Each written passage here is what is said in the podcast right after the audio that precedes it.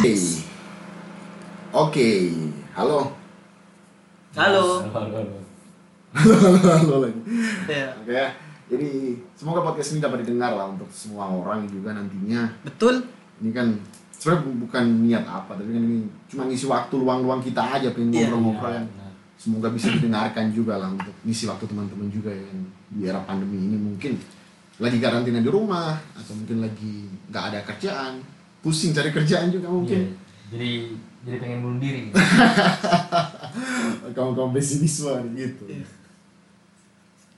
Nah, ini perdana ya kita pengen buat podcast, tapi nggak tahu nama podcastnya apa nih. Iya. Kalau mungkin usul-usul aja, gitu. Iya. nama ini adalah sembarang gitu. Iya. Ada usulan mungkin dari kalian men?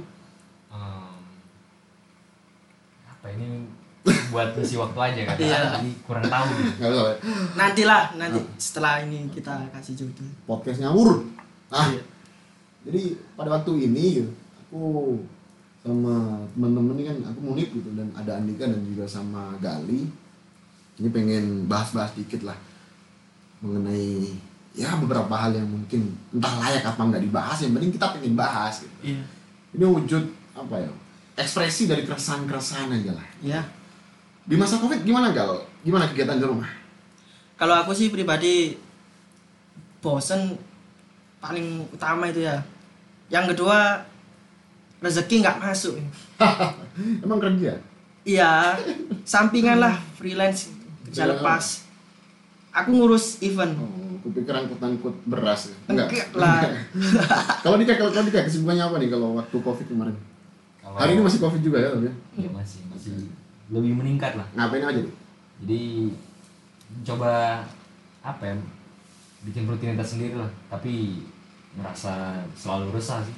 Merasa apa pas lagi sendiri apalagi di tengah covid yang berbulan-bulan ini di rumah kan di Nah. karantina nih. Emang Eh, bukan emang, emang karantina. balik? Kan Oh. di Malang aja kan? Ya di Malang aja. Tapi ya itu dia. Semuanya pada balik kan. Jadi kita sendiri. Nah habis itu kerasa apa ya traumatis gitu suasananya. Jadi Iya maksudnya kayak kayak kejadian-kejadian aneh masa lalu tuh kepikir lagi penyesalan dan segala macam itu hadir di tengah apa kesunyian di covid ini gitu. Gitu. Berarti banyak penyesalan masa lalu nih. Betul. Putus cinta apa serah sudah. Iya sama sih gitu. Aku kemarin pernah karantina dua minggu di rumah waktu itu waktu pulang waktu pulang.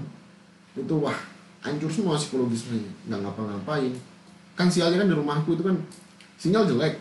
Jadi nggak nggak bisa kayak teman-teman yang di kota mungkin bisa. Netflix atau apa nggak ada. Nah mungkin kita mau bincang sedikit lah ya tentang hidup lah gitu. Kadang-kadang tuh aku ngerasa pesimis juga kan untuk Kenapa? melihat kondisi dunia yang kayak gini Hah? ekosistemnya makin hancur penyakit makin aneh-aneh. Ini kan belum selesai covid nih. Iya. ada flu babi atau apa lagi tuh wih yang babi dari Cina loh Oh, ngeri iya. juga kita nggak pernah makan babi tapi ketularan juga nanti Nah itu masalahnya. nah nah kita kan tak takut juga nih harus harus ngapain gitu. iya virus terus ekosistem makin hancur terus mungkin mahasiswa semester akhir lah ya keresahannya semua gitu. kita mau lulus tapi banyak yang kita pikirkan belum lagi 4.0 ini kan disrupsi kita gitu kita yang nggak punya Hmm. spesialisasi nggak punya kapasitas yang baik pasti nggak bakal kepake nanti di dunia kerja gitu Iya. itu kan jadi keresahan juga gitu. Kalau menurutnya menurutnya Mas, Hmm. mending wisuda online apa selesai pandemi wisudanya eh, kayak biasa itu. Itu kan apa ya? Aneh aja kan kita wisuda online pakai toga terus direkam sendiri gitu kan. iya Aneh juga kan? Ya, kita bener, lihatnya Atuh. juga aneh gitu. kalau aku sendiri yang penting satu yang penting lulus oke lah ya mungkin itulah ya yang penting lulus kalau masalah pendidikan yang penting mau garap skripsi sekarang Hmm. cepat lulus gitu. itu udah itu tujuan pertama setelah itu ya kita pikir lagi gitu. Hmm. tapi sebelum itu kita bahas dikit lah tentang covid ini lah jadi dampaknya kan banyak men ya Banyak. kalau untuk mahasiswa-mahasiswa yang masih kuliah kan kuliah daring terus efektivitasnya masih dipertanyakan semua udah dibahas lah sama orang-orang juga kurang efektif dan lain-lain Sangat. sama juga anak-anak SD pun juga gitu. Hmm. itu baru dampak pada sektor pendidikan ya Ah. kita belum bicara tentang efek daripada sosial kita Hmm. mungkin circle kita makin tipis interaksi dengan kawan-kawan kita makin jarang lewat virtual nggak seinteraktif ketika kita ketemu di warung kopi atau di apa gitu Hmm. lalu dampak ekonominya kan kenceng juga men iya Nah. apalagi eh, Singapura kan masuk resesi kan sekarang dua kuartal betul itu Uni Eropa tuh malah akhir abad dua bukan abad ya akhir 2019 kemarin kan sudah masuk resesi Jerman kata pertumbuhannya sudah 0, hampir nggak ada growth lah pada ekonominya ini kan jadi problem juga Hmm. Nah, gimana sih gitu? Untuk menurut kalian yang mungkin masih di bangku kuliah gitu, menyikapi atau menanggapi hal ini? Gitu. Dari Jali dulu lah. Kalau aku sih eh, kayak contohnya industri kreatif event event organizer wedding organizer itu mungkin bisa cari eh, selingan baru mungkin jual Kuli-kuli. iya apa Kuliah angkut. Alah enggak lah. Capek nanti. Bungkuk nanti. Enggak, kayak apa ya? Dagang kecil-kecilan lah. Kayak ini ada salah satu kalau aku lihat di Twitter ya. Itu ada pilot, pilot ini pilot. Pilot. Dia jualan Silop. bukan cilok. Momen apa pisang pisang gitu. Lupa. Jajanan kecil-kecil Iya, gitu jajanan ya. kecil-kecilan lah. eh susah sih buat semua orang. Tapi yang paling untung nih farmasi Hmm. Ya. itu nggak ada matinya ini. Ini eh, tanggal 21 Juli kan ya? Iya. Tadi tuh Kita rekaman tanggal 21 ya, Juli. di 21 Juli ini nih untuk yang hal-hal farmasi dan obat-obatan nih. Tadi kan sempat cek lah bagaimana apa keuntungan orang investasi di sana ya. Hmm. Karena memang kan di Indonesia baru ada baru aja nyampe pada 21 Juli ini baru ada nyampe apa vaksin Iya. vaksin kalau pokoknya mengenai corona Kalung, bukan kalung. Kalau misalnya vaksin Kalung hati bodoh. pokoknya mengenai penyembuhan covid lah Oh, iya. jadi ya orang berinvestasi banyak di sana gitu. tadi kenaikannya hampir 24 persen lah Ah, Industri cukup cukup ini cukup Gede ya itu. Industri farmasi di dalam memang nggak nggak mati lah kalau secara ekonomi. Nah, tapi yang kalian lihat nih, masih ada nggak sih gitu kayak harapan-harapan yang untuk kita tetap bisa hidup, cukupi kebutuhan. Kalau kita mungkin kan masih banyak backupan lah. Hmm. yang backup kita nih kondisinya kayak gimana juga gitu atau orang-orang lain lah itu separah apa sih gitu kondisinya atau memang ada strategi-strategi khusus nanganinya tuh harusnya kayak gini gitu Hmm. gimana gitu kalau menurut kalian Kalau kalau Kalau dulu. Ah, Kalau- kamu. Nggak, menurutku ada beberapa orang kan kehilangan pekerjaannya Ah. yang jadi pengangguran pas covid ini nah Roni enggak apa Roni kan enggak Siapa Roni itu? orang itu ada orang gila di sekitaran Malang sini ada serius orang gila kan nah maksudnya kalau di di tengah pandemi ini kan banyak yang kehilangan pekerjaan Hmm. nah artinya di secara ekonomi pun eh apa ya kalau mau bilang salah pemerintah nggak juga ini karena pemerintah pun menyediakan beberapa program yang membantu UMKM misal stimulus pekerja. ekonomi ya Iya stimulus ekonomi bagus sekali. Cuman ya perlu gerakan-gerakan sosial juga untuk membantu UMKM misal atau ya orang-orang menengah ke bawah nih, menengah ke bawah dan usaha kecil-kecilan itu untuk membuat apa administrasi pelaporan keuangan yang tepat agar bisa sesuai dengan program pemerintah. Itu yang paling logis itu. karena kadang-kadang banyak terkendala di masalah administrasi ya.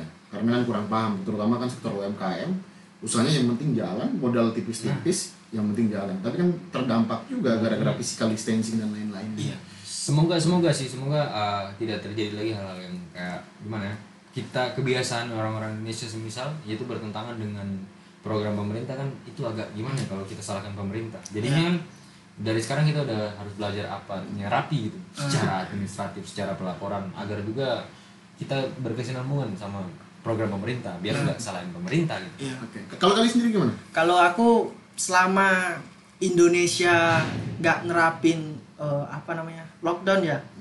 Kalau kita kan pakai bahasa PSBB gitu kan. PSBB Ah. bahasa taek Tapi itu eh, cuman daerah-daerah tertentu gitu kan. Nah, tapi Nggak bareng bareng. Kalau di luar itu kita eh, eh mereka itu PSBB bukan PSBB lockdownnya itu eh, satu negara serentak gitu ya. Eh, berapa distrik lah Nah, provinsi lah ya. kita kan Surabaya Bandung eh Tapi kalau seumpamanya itu diterapin di Indonesia, mungkin Indonesia juga bisa rugi. Soalnya apa? sebab eh, sektor eh, ekonomi Indonesia itu sebagian besar itu bergantung sama UMKM.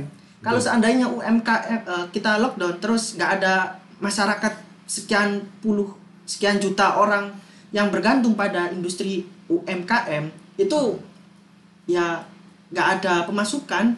Terus juga perputaran uangnya nggak ada di situ. makan apa juga? Nah. Terus rasanya fatalis nggak sih gitu melihat Sangat kondisi kayak gini? Ironi.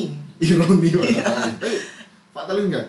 Pemerintah kebijakannya mungkin boleh dibilang ada yang bilang bagus ada yang bilang semrawut ada yang bilang nggak tepat ada yang menyalahgunakan kekuasaan dan lain sebagainya gitu. Itu kan buat kita semakin rasanya itu wah fuck lah gitu Ditambah Melihat kondisi ditambah ini. presiden ancam reshuffle itu kayak pemerintah pusat aja bingung apalagi kita. nah itu tadi gitu ya tapi itu isu itu gimana sampai mengakar sekali lah masalah reshuffle Heeh. di organisasi-organisasi mahasiswa pun banyak kendala-kendala seperti ini karena memang banyak sistem yang terhambat Iya. ya kan jadi reshuffle itu menjadi satu solusi di organisasi mana pun hari Iya. ini gitu misal karyawan ter PHK bahkan itu bukan reshuffle lagi loh. itu udah resign belum resign apa namanya kalau pemecatan pemecatan Pecat.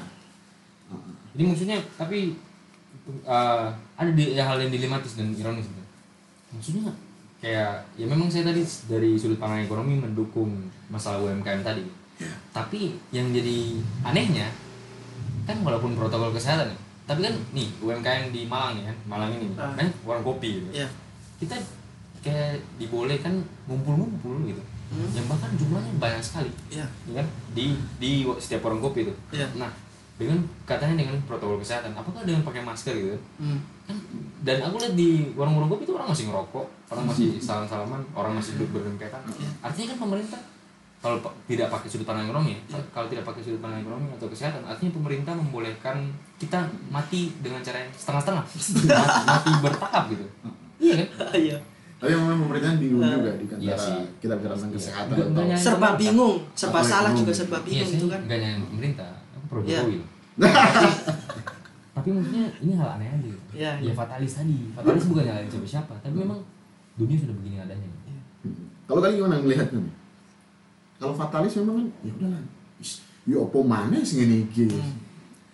Kalau aku sih ya mau gimana lagi ya emang. Iya, mau gimana lagi?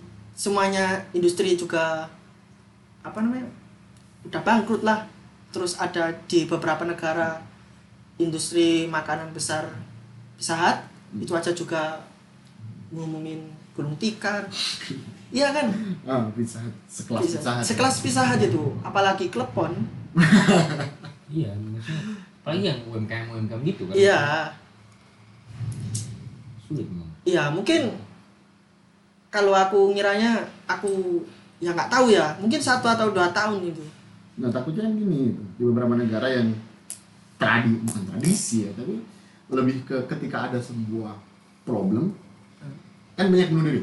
Contoh beberapa hal misal di Jepang kadang ada perdana menteri yang kinerjanya kurang baik dia mundur gitu. Ya. malah-malah yang ketika perusahaannya gulung tikar dia milih bunuh diri dan menyelesaikan masalahnya gitu. Nah kalau kita bicara tentang kondisi kejiwaan atau psikologis dari masyarakat kita apakah memungkinkan nggak sih? Jadi dampak COVID-19 ini gitu pada hancurnya psikis dan kejiwaan kita? Sangat mungkin.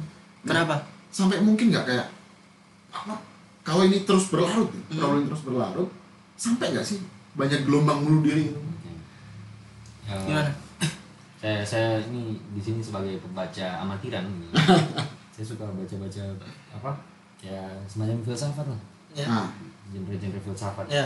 Jadi ada seorang filsuf Prancis yang dia juga bisa dibilang orang Aljazair gitu. Em, bapaknya meninggal pas perang kalau nggak salah. Albert ya Camus tulisannya kan. Kamu Camus bacanya kalau nggak salah di Prancis. Nah jadi kalau misalkan Albert Camus itu pada tahun 1940 ke belakang sana dia tuh bilang dia tulis buku yang namanya judulnya The Myth of Sisyphus. Itu menceritakan seorang anak raja atau seorang raja kalau nggak salah itu dia eh, membuat Zeus marah. Akhirnya Zeus pun menghukum dia ke Thanatos dewa kematian Hmm. untuk dikurung gitu. Hmm. tapi dia menipu dewa Thanatos. Dia menipu Thanatos dan Zeus. Akhirnya Zeus marah lagi. Hukumannya adalah mendorong batu ke puncak gunung. Nah tapi bukan hanya itu hukumannya dia di- bukan selesai dari hukuman ketika batu sudah sampai di puncak. Tapi ketika pas ketika dia selesai mendorong batu ke puncak batunya jatuh lagi. Dan dia harus dorong lagi. Nah itu uh, hukuman yang terjadi pada si Sisyphus. Nah Sisyphus, the myth of Sisyphus. ya the myth of Sisyphus. Nah di, di sini maksud Albert Camus itu untuk me- apa ya dia merefleksikan bagaimana realitas manusia di kesehariannya itu keseharian gitu. Jadi orang bekerja orang di mana. Itu tuh padahal dia apa eh, menyelesaikan sesuatu bahagia dan gini gini gini gini. Habis itu jatuh lagi batunya dan dia harus menyelesaikan lagi bahagia dan gini, gini. harus gitu terus. Nah bayangkan itu si apa kamu itu dia kalau kita sampaikan cerita ini ke orang yang sedang bekerja atau eh, pra pandemi sebelum pandemi pasti dia ah, pasti ngena gitu. Karena orang pasti kerja pulang liburan kerja pulang liburan gitu kan. Apalagi pas pandemi gitu yang kita nggak mau ngapain. Kita kerasa sekali sebagai Sisyphus hari ini. Kerasa gitu nah kata kamu kan kata kamu tapi kenapa si Sisyphus tuh masih mendorong batunya gitu karena dia tuliskan di situ one must imagining Sisyphus happy. Gitu. jadi ada satu hal yang Sisyphus bayangkan sebagai suatu kebahagiaan. Jadi dia tetap mendorong itu. Kayak kita yang masih hidup kita membayangkan satu nilai yang bahagia satu kebahagiaan dari apa yang telah kita lakukan makanya kita masih tetap melakukannya. Kita masih hidup. Tapi di tengah pandemi apa maknanya gitu sudah work from home Hmm. kita gimana? Maksudnya segelisah itu serasa itu. Emang nggak nggak bisa kan nyenengin diri sendiri di rumah? Gitu. apa? Masturbasi? Kan Pornhub kan premium juga men. Nah itu. Jujur ya Saya terakhir masturbasi itu saya nyesal pak. Kenapa? Kenapa gitu? Apakah tidak ada perempuan Maksudnya juga dapat perempuan lain kan Maksudnya di tengah pandemi kan ada social distancing. Maksudnya ada uh, Kelamin distancing Jadi nggak bisa gitu. Iya. Ya kan pakai masker aja ya. Iya, nggak bisa.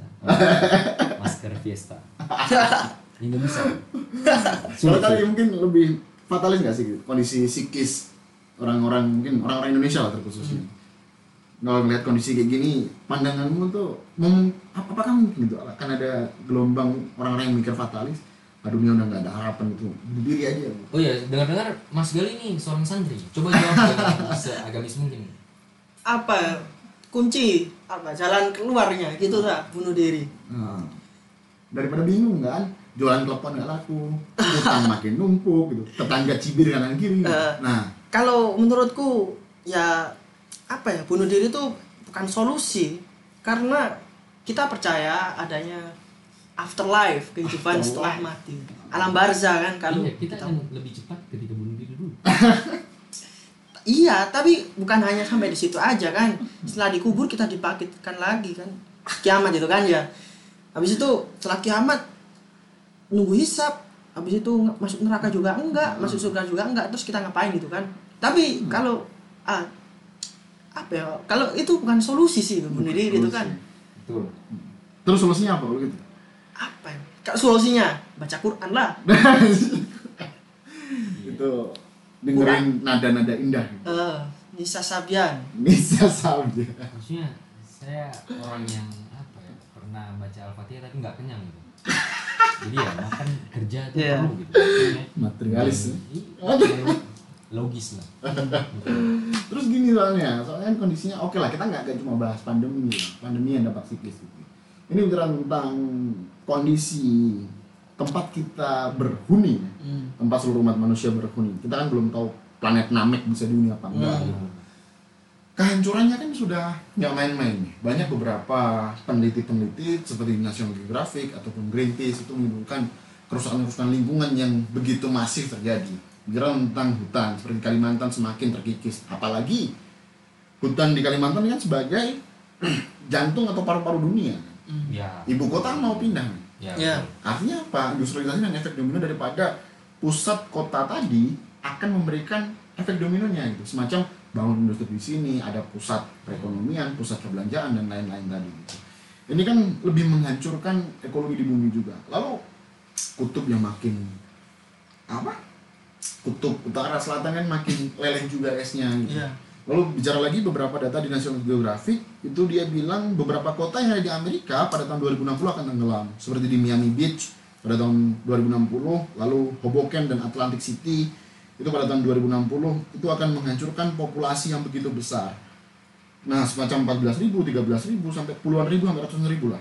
Itu yang akan terkena dampak daripada kerusakan lingkungan ini. Ya, jadi sih apa ya, saya pun rasa bukan hanya kehancuran psikologis saja ya Ah, ah. kehancuran pasti dari ekologis sih Kehancuran pasti ini itu itu juga bikin insultan tapi masif. gitu. itu kan dari luar negeri di dalam Oh. negeri kan juga ada kan katanya eh, Jakarta mau tenggelam juga kan Jakarta juga mau tenggelam, makanya itu Jokowi mau pindah Hmm. biar gak tenggelam kan. nah habis itu juga menambah mengenai hal ekologi ya. Hmm. jadi kan uh, di buku itu apa bumi? Tidak layak dihuni. ya bumi tidak layak dihuni karya David Chap itu David Chap. jurnalis di Oh. David Welles kan Ah, David Welles.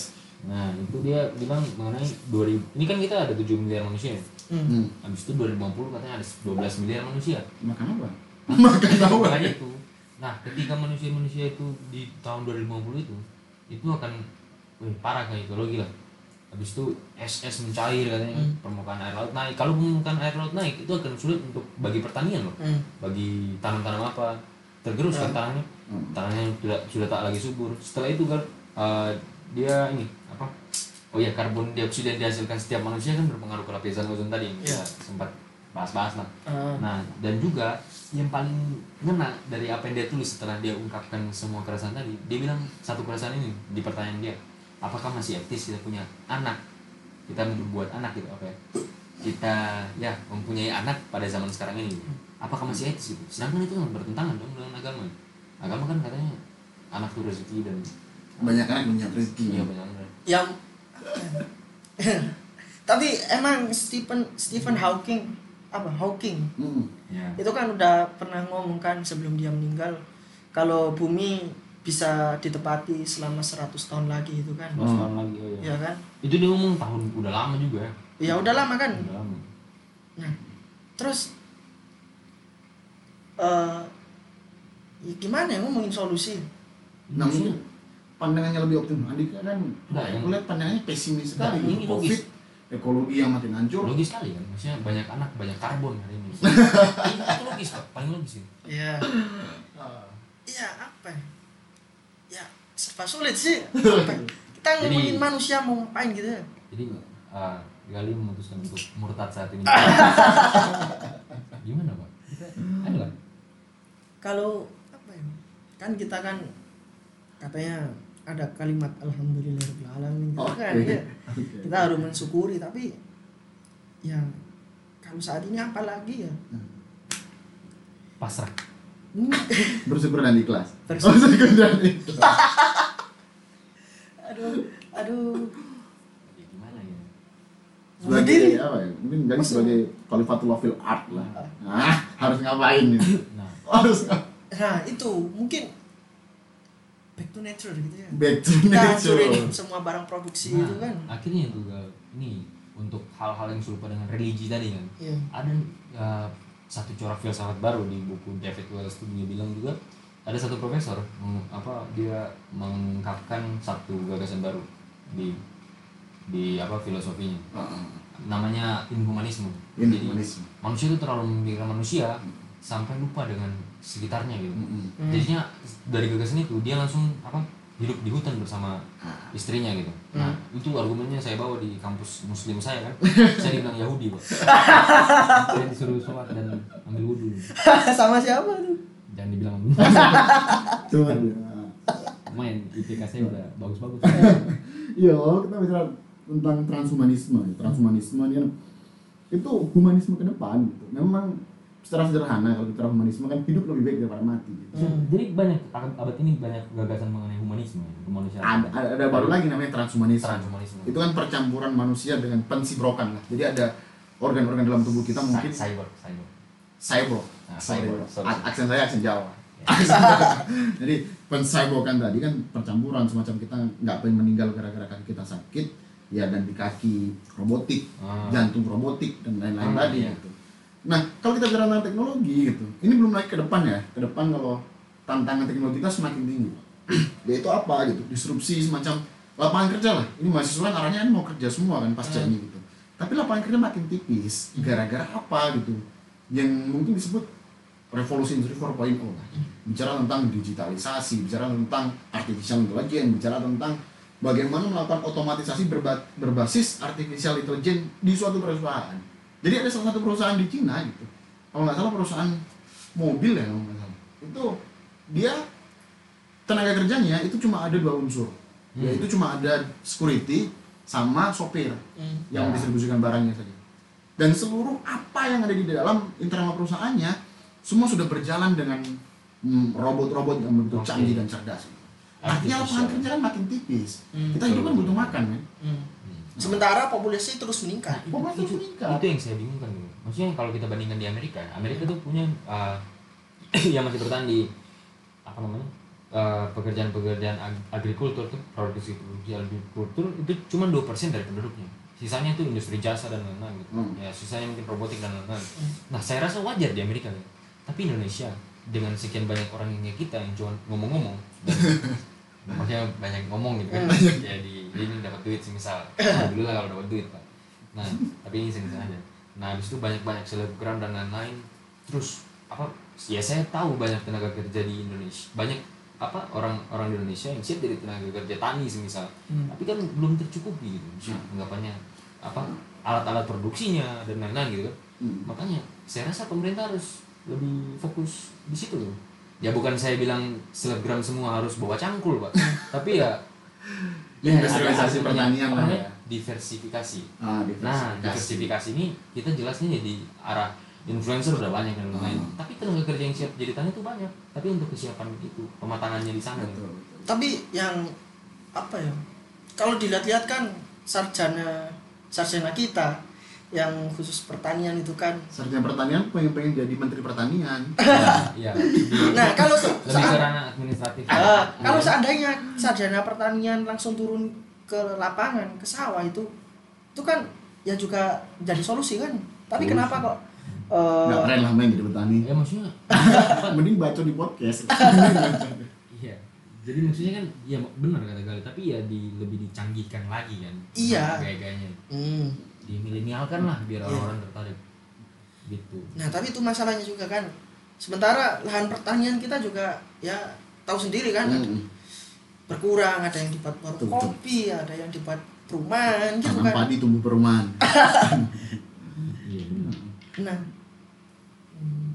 terus apa namanya? ya? Kalau kalau seandainya eh, kayak pertanian kita terus kayak gini-gini aja, emang dampak selanjutnya gimana? Ya krisis pangan. Ketahanan pangannya nggak ada. Kita mau impor apa kalau kita nggak punya cadangan devisa? Kekuatan negara kita kan kalau nggak palm oil ya karet. Iya. Hmm. Nah, selain itu apa? Gitu kan. Apalagi beberapa negara udah kayak resesi-resesi kan Nah. pengaruhnya besar juga ke kita yang bingung untuk Nah, Memang cukup berat lah ya dengan tantangan hari ini. Iya. Tapi kalau menurut kalian ya, dari tiga aspek yang telah kita bahas dari segi pandemi tadi, lalu ini kan virus pasti terus bertransformasi ya, kan ada virus-virus baru yang lebih ekstrim kalau menurut saya ke depan. hmm, Lalu juga yang kedua tentang bencana ekologi yang secara nggak langsung dan terus menerus akan semakin mempersulit dan menantang kita untuk bagaimana kita terus survive. ya Yang terakhir teknologi, Pak. Teknologi pisau bermata dua, bisa nebas kita, bisa mempermudah kita juga. gitu. Nah gimana? Konklusi dari semua itu, apakah kita harus bersifat fatalis, optimistik, atau ada solusi-solusi lain mungkin? saya saya dulu atau gimana kamu dulu aja. Oh iya siap. Nah maksudnya eh, ada satu hal lagi yang kita yang saya belum bahas ya di masalah AI atau Iya. yang menjadi hal yang bermata dua bagi kita gitu. Nah gini loh, maksudnya oke lah kita sukses lewat pandemi gitu. Kalau kita misalkan bumi masih lama lagi kan, nah itu AI AI hadir gitu, AI hadir, AI hadir itu di Yuval Noah bahas Oh. mengenai kita yang nanti jadi kelas nirguna gitu. Marius nih, Ah bukan, eh ya, ya tapi saya baca di ini sih money Mani. hikayat apa uang dan kaum berbahan sampai dibilang kaum berbahan gitu. karena kelasnya kita kelas manusia itu menjadi kelas nirguna nantinya kita untuk mendapati apa namanya mendapati jati diri lah apa Hmm. nilai hidup yang sekiranya bisa menjadi imagining Sisyphus happy dari kata yang kemu itu dengan cara kerja dengan cara kita memanusiawikan alam bahasa Hmm. Marx dengan cara kita menjadikan pohon menjadi sebuah meja yang bermanfaat bagi manusia Hmm. itu cara kita menemukan diri kita kata Nah, Iya Marx. Nah sayangnya kalau eh, kata Marx juga dilematisnya kata Marx ya untuk itu di untuk itu lebih cepat dan lebih baik menghindari kita dari kerja fisik yaitu dengan mencanggihkan alat-alat produksi Hmm. Hmm. ya kita lebih menggunakan kapasitas otak lah itu masih kerja tapi kalau semuanya diambil alih oleh AI dan memang bukan prasyarat itu terjadi yaitu itu diambil alih semuanya. Karena ada satu contoh kata apa Yuval Noah di bukunya itu bahwasanya ada mobil swakemudi mobil swakemudi ini yang artinya dia auto pilot tadi kan. Nah dia berjalan gitu. Mobil itu dikemudikan eh apa mobil itu auto kemudi nah habis itu mobil itu tahu bahwasanya ada kendala di depan dan dia rem. Tapi pengemudi manusia yang di belakangnya yang menabrak dia. Jadi algoritma dari apa autopilot tadi akan terganggu dengan manusia yang ceroboh yang punya kesadaran manusia tadi- mengganggu. Manusia mengganggu. Manusia. jadi kan akan sangat dilematis gitu hal AI itu. Kita akan kehilangan apa? Hilang benar-benar kehilangan jati diri kita sebagai manusia gitu. Sebagai Hmm. orang sebagai sesuatu yang punya kesadaran dan kecerdasan. Jadi bagi saya simpulannya eh, apa ya? Kesadaran pun bermata dua gitu. kita bisa menikmati sesuatu karena kesadaran tapi kita bisa kehilangan segalanya karena kesadaran. Hmm. bagi saya itu sih kan enak nih kalau teknologi canggih kau Hah? tinggal filosofi aja tiap hari menghayal di samping kali mungkin. Iya sih. Apa ya? Ada yang kurang aja ya.